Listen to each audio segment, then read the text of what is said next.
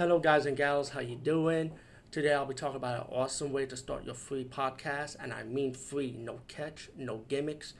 It's totally free, easy to edit, easy to record, and easy to promote and monetize your podcast. It's called Anchor.fm, and I highly recommend you, guys and gals, check it out and start your own podcast and let your voice be heard.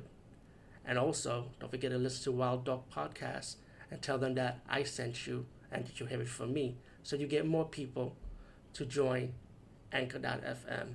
You will not be disappointed because they will also put your podcast in other platforms and then make it very, very much easier for you. Have a great day, everybody. Hey guys and gals, um, let me just mention the last blog I did. I say, remember in the Bronx. I'm not sure if I said that, but really I changed the series to growing up in the Bronx. But for the past three episodes, I was talking about retail stores in Fordham Road. There was like a few popular ones, like really popular ones that was in other locations. There were commercials on them.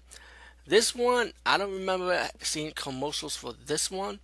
But if you go to Fordham Road in the Bronx back in the days, you guys know this picture. You guys know the name of it. It's Alexander. Once you go to Fordham Road, that's the first thing you'll see. Alexander Department Store. It is the king of the department stores, I would say, in Fordham Road. Even though it Sears down the block, sorry, Alexander did was was the first place you go to. Sears will be will be the second because Alexander just stands out. Look at that building. Look at the logo. And growing up, right, going in the, in the building with my mom, she would drive me to the department store where the clothing line is, with the pants, the belts, the coats, you know. And mainly there was there's other stuff Alexander Alexander do sell, but it was mainly clo- clothes. And um I remember my mom used to force me to get dressed in the dressing room. I hate going to the dressing room because you get undressed and there's people passing you by. And the dressing room is not even a private dressing room. People could see you getting undressed.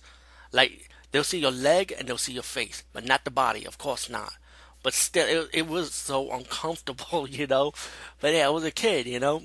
And did I mention the did I mention the belts because if I didn't listen to my mom, of course you're gonna take those belts and whoop my ass. And she would, she would too, by the way.